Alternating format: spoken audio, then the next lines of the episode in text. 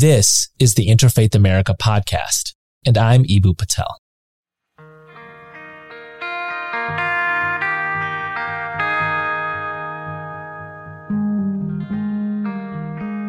Amanda Ripley is one of my favorite thinkers and writers, and a terrific person. We've been on stage together at the Chautauqua Institution and the Nantucket Project. You may have seen her work in The Atlantic, Politico, The Washington Post, and in bookstores. Her previous books include The Unthinkable and The Smartest Kids in the World. Her current book, and the focus of our conversation today, is High Conflict Why We Get Trapped and How We Get Out. We will discuss how the war between Israel and Hamas is playing out in the United States. As an FYI, Interfaith America quite intentionally does not comment on matters beyond the borders of the United States, and we don't make official statements about anything. Our work is to bring people of diverse identities and divergent ideologies together to cooperate on concrete projects with common aims right here in America. Amanda, welcome to this special edition of the Interfaith America podcast. It's so good to see you, Eboo. Thanks for inviting me.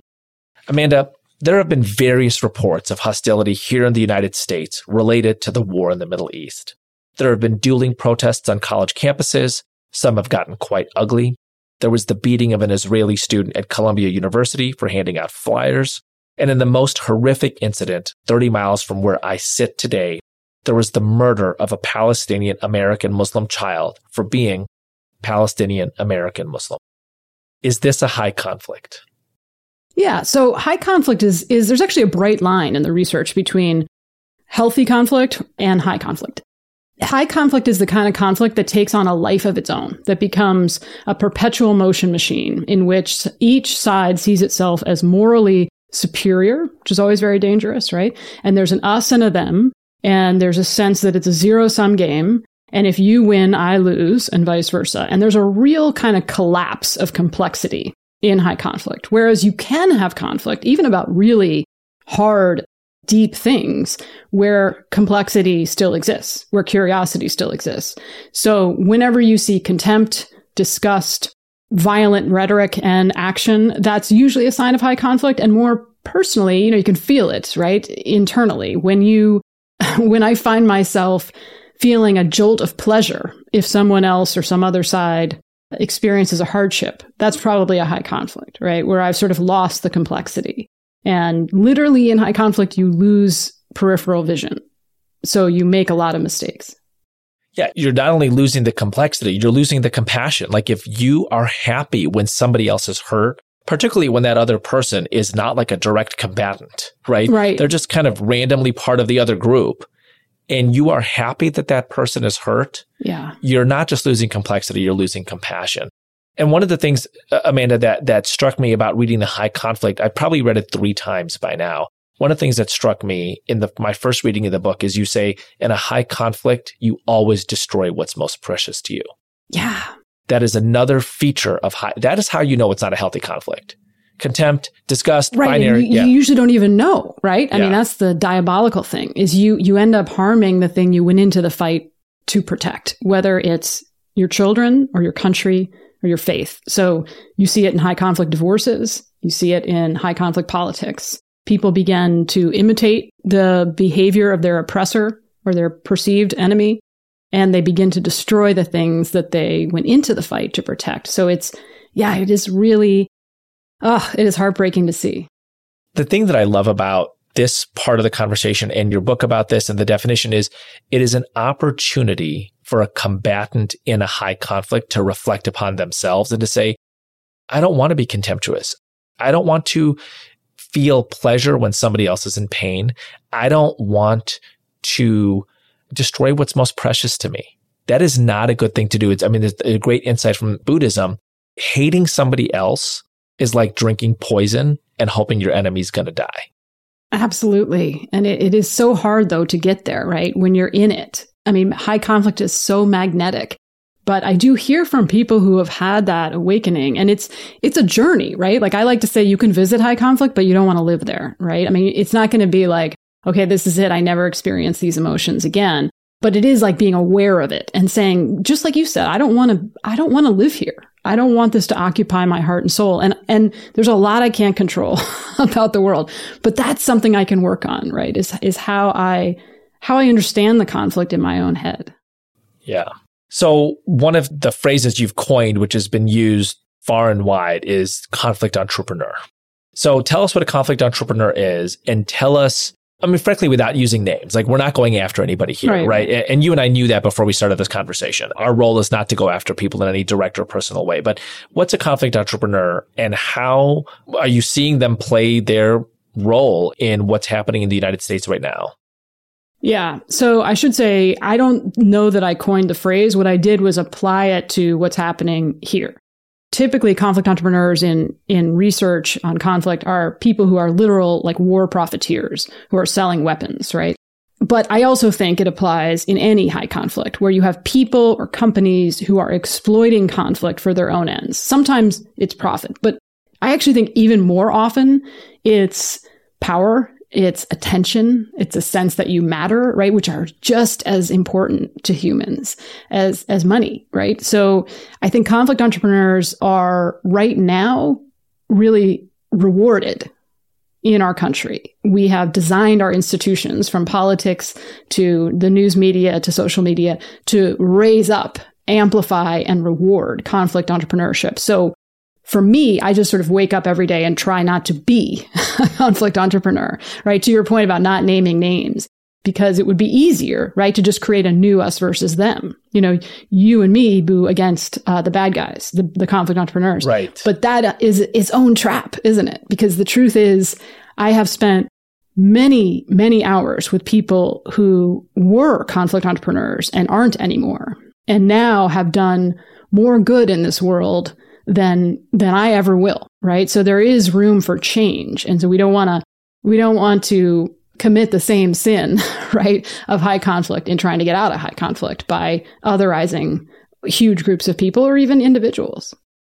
So Amanda, let's let's just talk a little bit more specifically about how somebody does shift from being a conflict entrepreneur to being a bridge builder or or a peacemaker so Curtis Toler was the leader of a large gang in Chicago on the South Side for many, many years. And he, by his own telling, spread around a lot of pain and experienced a lot of pain and violence. He was a conflict entrepreneur.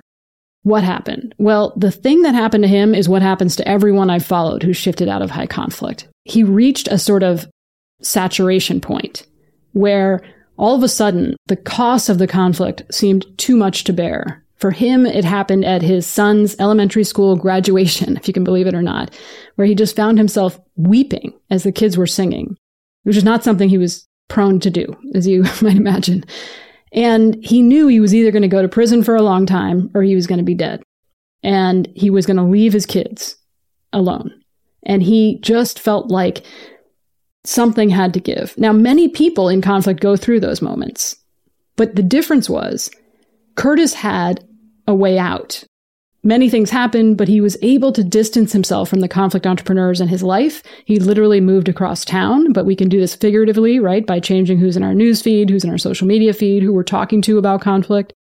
If you're having conversations about a high conflict, whether it's what's happening in the Middle East or what's happening in the presidential election, and you're having those conversations with people who just agree with you, but you end up feeling worse afterwards, that's not helpful right? So Curtis intentionally disengaged with those things so that he didn't know every twist and turn that the conflict took. Another example of this in our regular lives would be to limit your news intake. I do not, for example, watch TV news, period. It's not helpful. The research on this is very clear. So I choose when I'm going to engage with the news and I, and I choose carefully. But the other thing that Curtis did is he had somewhere to go. His identity as a father was made salient again, right? So we all have multiple identities. And usually our identities as parents or as children are the most powerful ones. So we can help those of us who want to help people out of high conflict, go there, work on that, help people remember that they don't want their kids to go through what they're going through. So those are some of the things that Curtis did. And it was hard, right? And he also got counseling and he also had help from a local priest and from other organizations.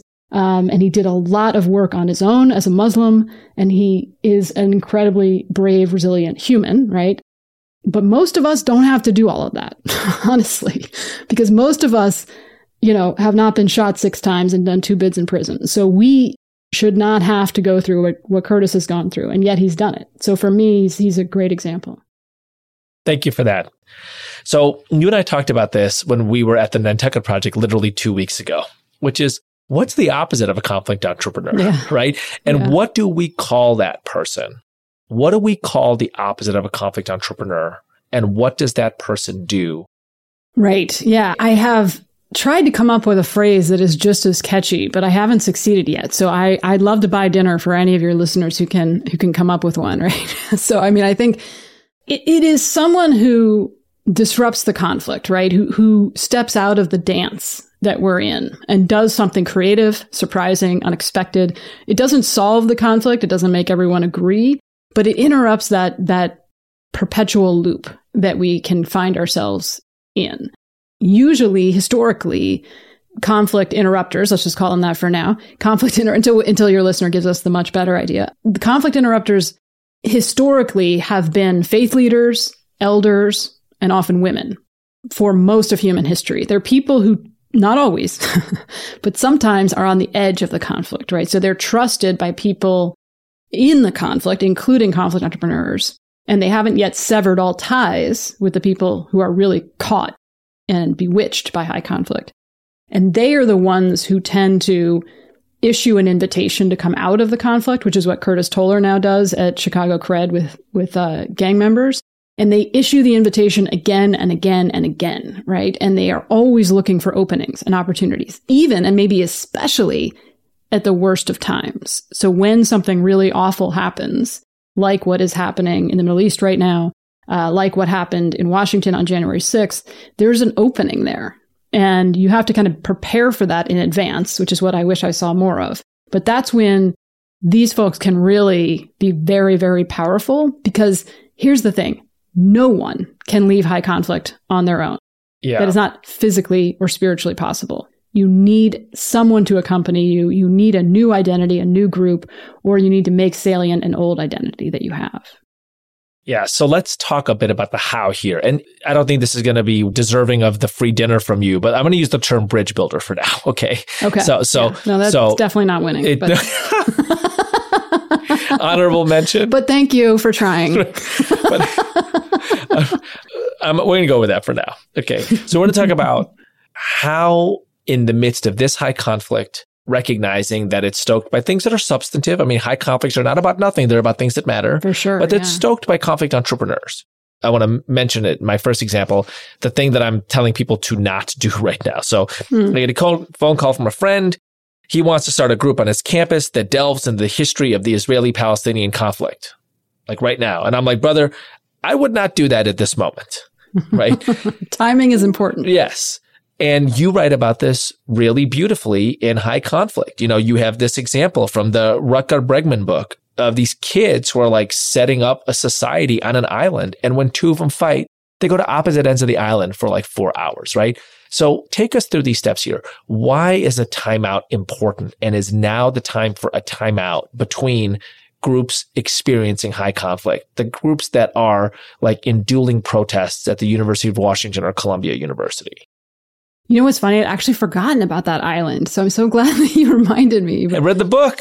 Yeah, like, you know, Lord of the Flies, that book many of us had to read in high school, and it makes you think that this is how kids will behave if left to their own devices. They'll end up, you know, cannibals. Um, but in fact, in the one example we have, as you described, kids do not do that. They come up with rituals and traditions. Not that they're always perfect, right? Not that there's never violence or conflict, but that they come up with rituals. And that ritual you describe, I think, is key to what we need to think about now.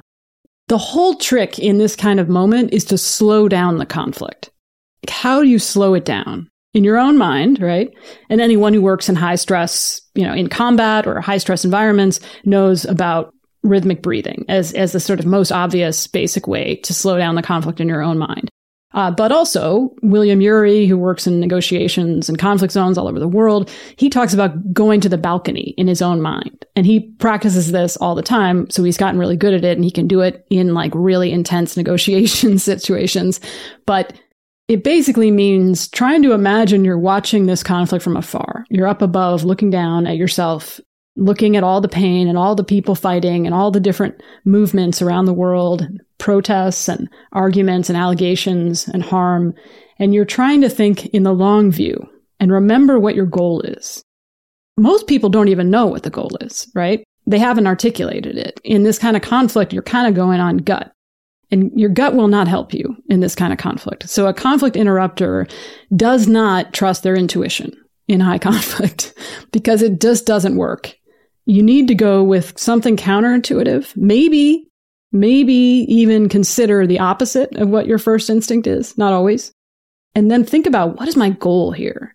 Because it's, it's very easy to get into sort of magical thinking in moments like this, where you think you can have an outsized effect on the conflict or that you can somehow make yourself feel better um, because you don't want to sit with the pain and the limitations of this moment. So, uh, this is getting very zen, but I, I feel like slowing things down is job one. What do you think? I mean, we're an interfaith organization and we actually have a, a, like a big paper about the resources that diverse religious traditions have for peacemaking so getting zen is part of what we do right like and and, and it's in all seriousness and, and the fact that it is very often faith leaders Desmond Tutu, Mahatma Gandhi, Martin Luther King Jr., Dorothy Day, who play important frontal roles in peacemaking. That is not a coincidence, right? Yeah. It is because religious traditions, and you write about this beautifully, you know, the Baha'i faith, the, the way that Curtis becomes a Muslim in, mm-hmm. and the role that being a Muslim and being a dad plays in him mm-hmm. getting out of gang conflict and then helping other people get out. We are big believers in the resources that religious traditions have for peacemaking, including rituals like, like uh, rhythmic breathing. I like to say, you know, yoga wasn't invented by Lululemon. Yo- yoga was invented by Hindu rishis in the Can mountains. I get a T-shirt that says that? Is that a, do you, is that Lul- your, Lululemon is probably smart enough to make that T-shirt, you know? um, but yes, this notion of slowing things down is so important is so important. And that's why, you know, we work with this network of college campuses across the country and this terrific network of college students. And the smart and ambitious ones are like, now's the time to, and I'm like, now's the time to take a step back and to calm things down, right? Mm-hmm. You are the cooling saucer. right? Yes, and yes. sometimes like you go to opposite ends of the island. Yeah. It's okay. That is part of this. That's part of this. So I, I, and even what does that look like to go to opposite ends of the island if you're say a college campus activist? Like what how do they help people to get there? So this is what I've been telling the various college actors that we work with. In fact, I've said it on NPR, I've said it at CNN, I've said it lots of times, which is what a college needs to focus on right now is the dimensions of cooperation required for the functioning of the college. So if you're the college president, if you're the student body president, if you're the dean of students, if you're in any kind of leadership role, what you stand up and say is this college is not going to get torn apart. Hmm. We understand that people have family on different sides of the battle lines. We understand that people have different loyalties and that makes perfect sense.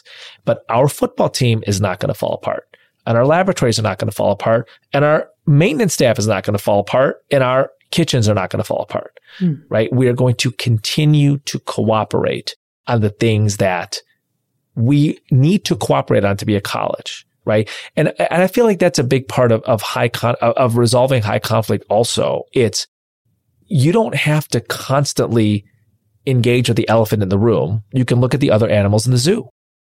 Yeah, but what I love about what you just said is that you acknowledge the elephant. Like you, and you acknowledge that you were hearing from there are these people who are feeling this way. These people are feeling that way, right? Because that's half of it. People just want you to to to know that you're listening. Someone's listening. And so then you're saying, in a time of unsteadiness, we need to be steady. More to come with Amanda Ripley after this short break. By the way, if you're enjoying this conversation, you ought to check out my new book, We Need to Build Field Notes for Diverse Democracy. It's a guide for those who want to make positive social change and an invitation into the next chapter of American religion a chapter I'm calling Interfaith America. We Need to Build is published by Beacon Press and available wherever you buy books. Now, back to the podcast.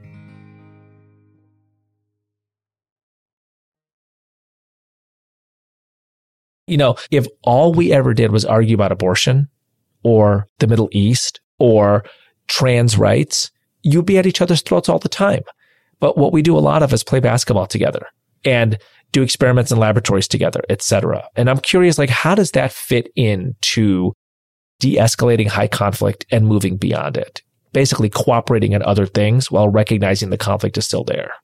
Right, right. I mean, it's funny because as you're talking, I'm thinking about how if being at each other's throats about all of those issues helped, I would be like, let's do this. Let's do it.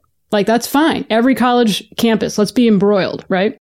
What I see is it has the opposite effect. That it just again and again, shaming, blaming, all of this feels like it's working because it's energizing, it creates solidarity, kind of like gossip, you know? Like if I come to you and I'm like, oh my God, did you see what so and so did at the Nantucket Project? you know what I mean? Yeah. Like we can bond over that and that feels good. Like it feels like we have a, a social connection, right? Which is real.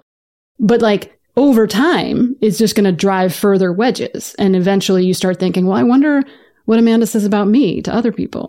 Right. right? So based on how humans actually change their mind, this does not work. So what does work?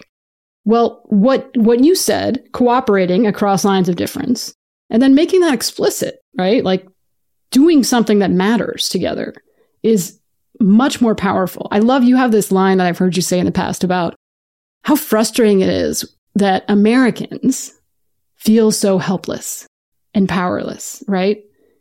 It is like, I get it. I feel that way a lot. But also, most of the world people have far less agency and autonomy than we do. And it's still not enough, right? I know that. And there's still huge variance within the country. But still, we have access points, you know, and we can do, do what we can do and start there as opposed to thinking we're going to fix this whole thing by, you know, outing this person or shaming this person. This notion of agency, right? And, and as an individual, but also as a nation. So I want to just say America is impossible if we import conflicts from elsewhere here. Mm. We're, we're impossible. We literally resettle refugees from both sides of civil wars around the world. Think about what that means about a deep American belief. It means that identity based conflicts are not actually core to those people's identities. Cause you don't expect Serbian Orthodox Christians and Bosnian Muslims to stop being Serbian Orthodox Christians and Bosnian Muslims when you resettle them here in the 1990s.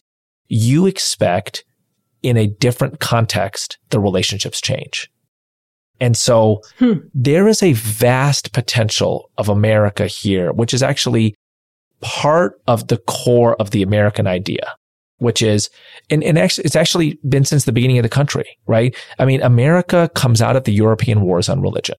And the decision in Europe after the European wars on religion is to separate people of, of different faiths. France for the Catholics, England for the Protestants. In America, the European founders of the 1776 generation say, actually, Catholics and Protestants here can work together, live together. You just have to change the context. And so that is one of the reasons that not only am I like deeply frustrated when we import a conflict from elsewhere here, however strong our loyalties might be, but I also think to myself, we're missing the American idea. You can actually make things better over there by how you interact over here because you are proving to people this is not core to your identity. It's about the context and context can be changed. What do you think of that? Hmm. Yeah. I mean, I think people do import the conflicts that where they came from and from other places, but it does change, right? Once you're here and it should change. So it's not really a clean slate. I don't think that's what you're saying. Like we still, there still was Catholic Protestant conflict, right? Um, for many, many years, including violent conflict. I mean, there's huge power and potential in the fact that it should evolve. That's right. Right. That's right. And, and, and the idea is if you change the context, you can change the nature of the relationship and the interaction. Yes. Protestant Catholic conflict was very ugly here in the United States for a very long time.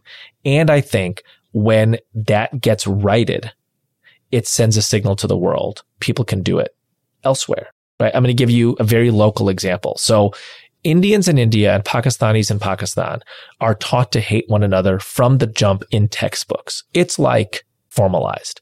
Mm. Those two countries have fought three wars in 50, 60, 70 years, and it almost went nuclear a couple times. I mean, it's ugly. Mm. And when they move to sh- Chicago, this is more in the late 20th century than, than right now, but when they moved to Chicago, they moved within 12 square blocks in West Rogers Park. Hmm. So West Rogers Park is the South Asian area of town. And you can imagine a recently arrived Indian immigrant and a recently arrived Pakistani immigrant sent to the same neighborhood, right? By either a rail, realtor or a refugee resettlement organization. You're being like, wait a second, you know, that person I've grown up hating. Well, now you're neighbors, right?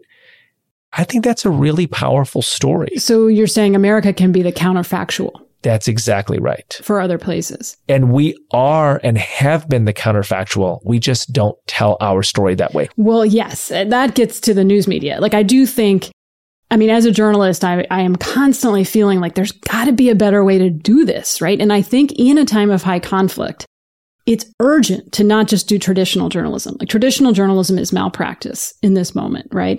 And yet that's what people are set up to do and they keep doing. So, to your point, if we all had stories in our heads, like the one you just told, right, of the Indian and Pakistani families living next door despite it all, then it, it complicates that narrative, right?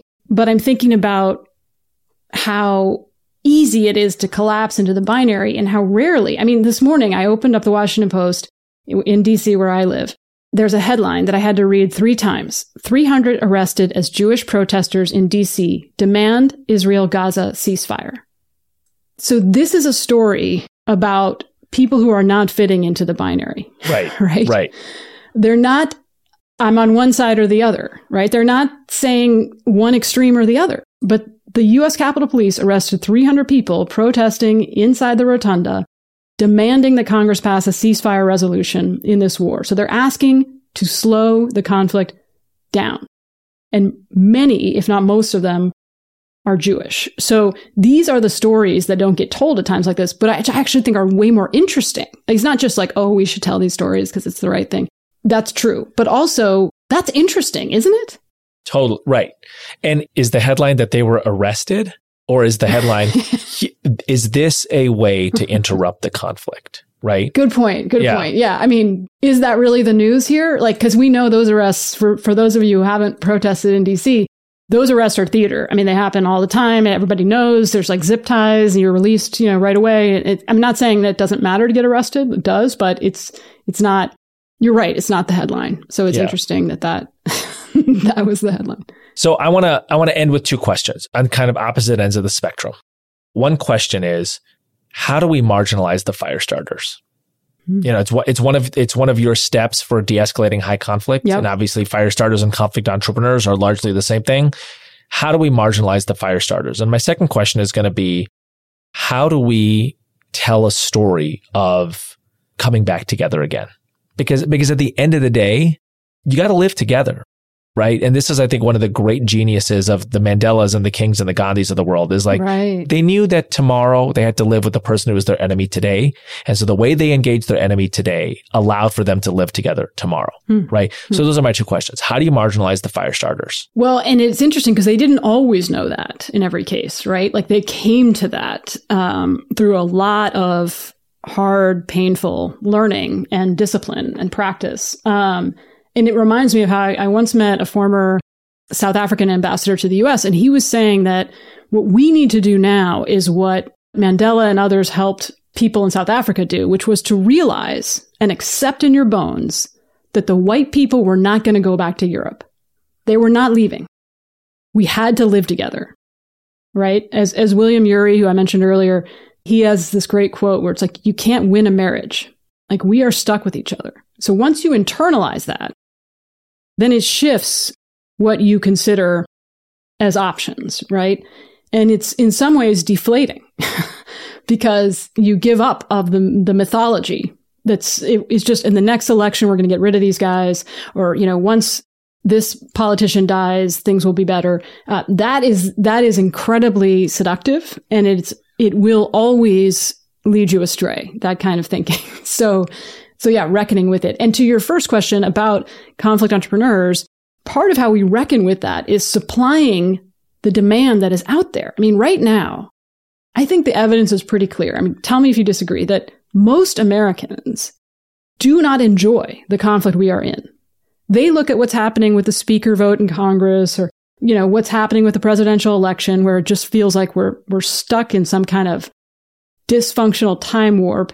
They feel like desperate for something better. So there's huge unmet demand. And you and I see it, right? All across the country. People yeah. are yearning for some different kind of journalism, right? Different kind of politics, different options, something else. And what happens is we start thinking there is no other way. That these are the only, we either have to have this or give up our deeply held values, right? Which, which is part of the myth making of, of conflict entrepreneurs. So one way to turn down the volume of conflict entrepreneurs is meet that demand. I mean, in this country, if didn't vote was a party, it would have won the last two elections, right? So there's huge unmet demand in this country. You're not going to get everyone to vote. I know that, right? But there's a, there are a lot of people who are tuning out the news. Four in 10 Americans say they sometimes or always avoid contact with the news but who still want to know what's going on and still want to have a sense of agency and curiosity and understand the world better. So how is it that in a country of this much talent, creativity, and let's be honest, greed, we have not met that demand? You know, I feel like there's, there's gotta be ways to meet that demand that are financially viable and good for the conflict. But tell me, do you think I'm do you think I'm just I'm smoking my own my own supply here? I mean, I don't think first of all eras just don't last forever. They never do. The Woodstock era didn't last forever. The Obama era didn't last forever, and we've lived in the era of division for many years.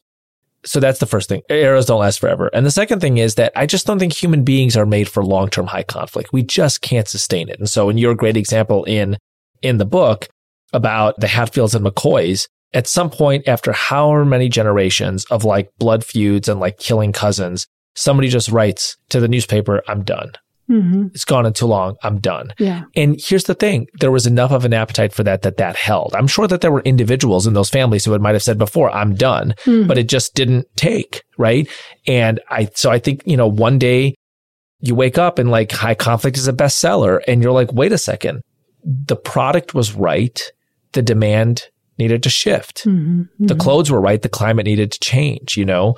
And I, I kind of think we're on the cusp of an era of cooperation. And and I'm proud to call you a friend, Amanda, and say we're bridge builders or conflict interrupters or peacemakers or whatever, whatever term you want to use together. And actually, there's a lot of us. Over the last 10 years, there's been like a proper movement of bridge builders. You know, it, it's a proper field. It's got organizations like Solutions Journalism. It's got luminaries like you and John Powell and John Wood Jr. and others, right?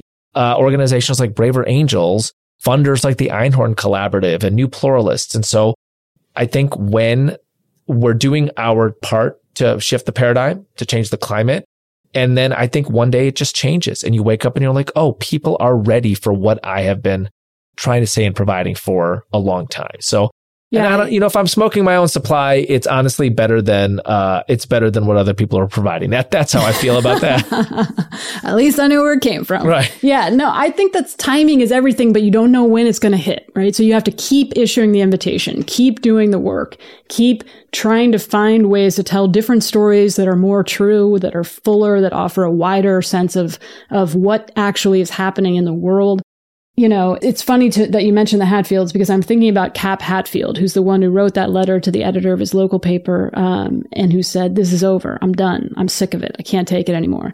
There were probably, you're right, many others who tried to do that. And I'm sure even after he wrote that letter, there was conflict that we don't know about, right? And there were plenty of people in his orbit who resented him and tried to shame him and tried to call him out, right? 19th century style for doing that. And so something about him, his voice, the moment, and everybody else's fatigue clicked. So the more fatigue I see, and I see a lot, the more hopeful I get.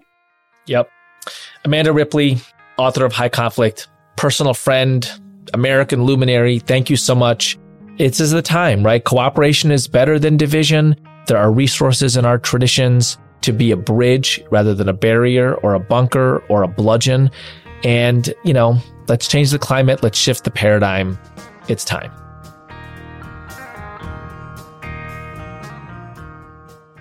Friends, times like this call for introspection.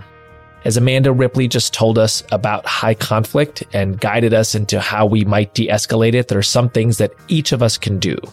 Number one, we can take a break.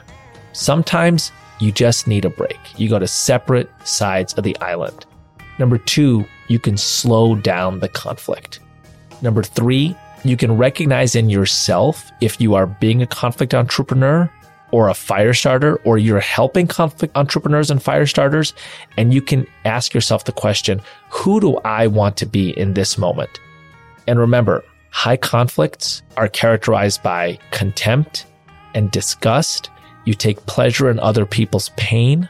You destroy what is precious to yourself and to others. Nobody wants to be that person. So, how do you shift from conflict entrepreneur to peacemaker? Well, one thing is you recognize the complexity of the matter instead of being stuck in the binary. And number two is you make a different part of your own identity salient. In the case of Curtis Toler, it was no longer gang leader that was the most salient identity. It was father and it was Muslim. Amanda and I also talked about the powerful role of religion in each of these matters. The powerful role of religion in teaching us rituals where we can take a break and slow down the conflict. The fact that so many great peacemakers have been people of deep faith across faiths Mahatma Gandhi, Martin Luther King Jr., the Dalai Lama, Desmond Tutu, Dorothy Day. The list goes on and on. And finally, there is a role for America to play here. Part of that role is to demonstrate that people who are at each other's throats elsewhere in the world do not have to fight here. That conflict is, in fact, not core to particular identities, it is contextual. If you change the context, people can have different relationships. Let's play our role positively here in the United States as bridge builders and peacemakers. Let's marginalize the fire starters and conflict entrepreneurs. Let's be the potluck nation that I have talked about before. Let us know in the comments or wherever you live on social media how you deal with high conflict. You can find us on Twitter at Interfaith USA and Instagram at Interfaith America. If you need more guidance on navigating high conflict, pick up Amanda Ripley's book, High Conflict Why We Get Trapped and How We Get Out. To read more about this conversation and to find resources and stories about bridge building in our religiously diverse nation, visit our website, interfaithamerica.org. I'm Eboo Patel.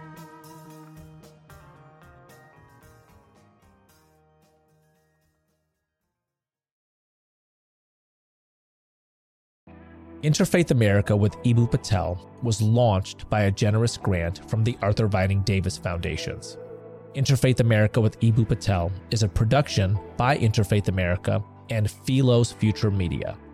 I'm your host, Eboo Patel. The Interfaith America team is Silma Suba, executive producer, Terry Simon, coordinating producer, Ali Vrogop, researcher, Warwick Sabin, editorial support, Johanna Zorn, editorial consultant, Christina Vieira, Creative Director, Brandon Robertson, Social Media Manager, Catherine O'Brien, Marketing Manager, Vanessa Young, Production Assistant. Production by Philos Future Media Team, Keisha TK Dutes, Executive Producer, Manny Faces, Producer and Audio Editor. Share this show with a friend and rate, follow, subscribe wherever you listen to your favorite podcasts. Find more resources on religious diversity, racial equity, bridging and belonging, deen and dunya, faith and world at www.interfaithamerica.org.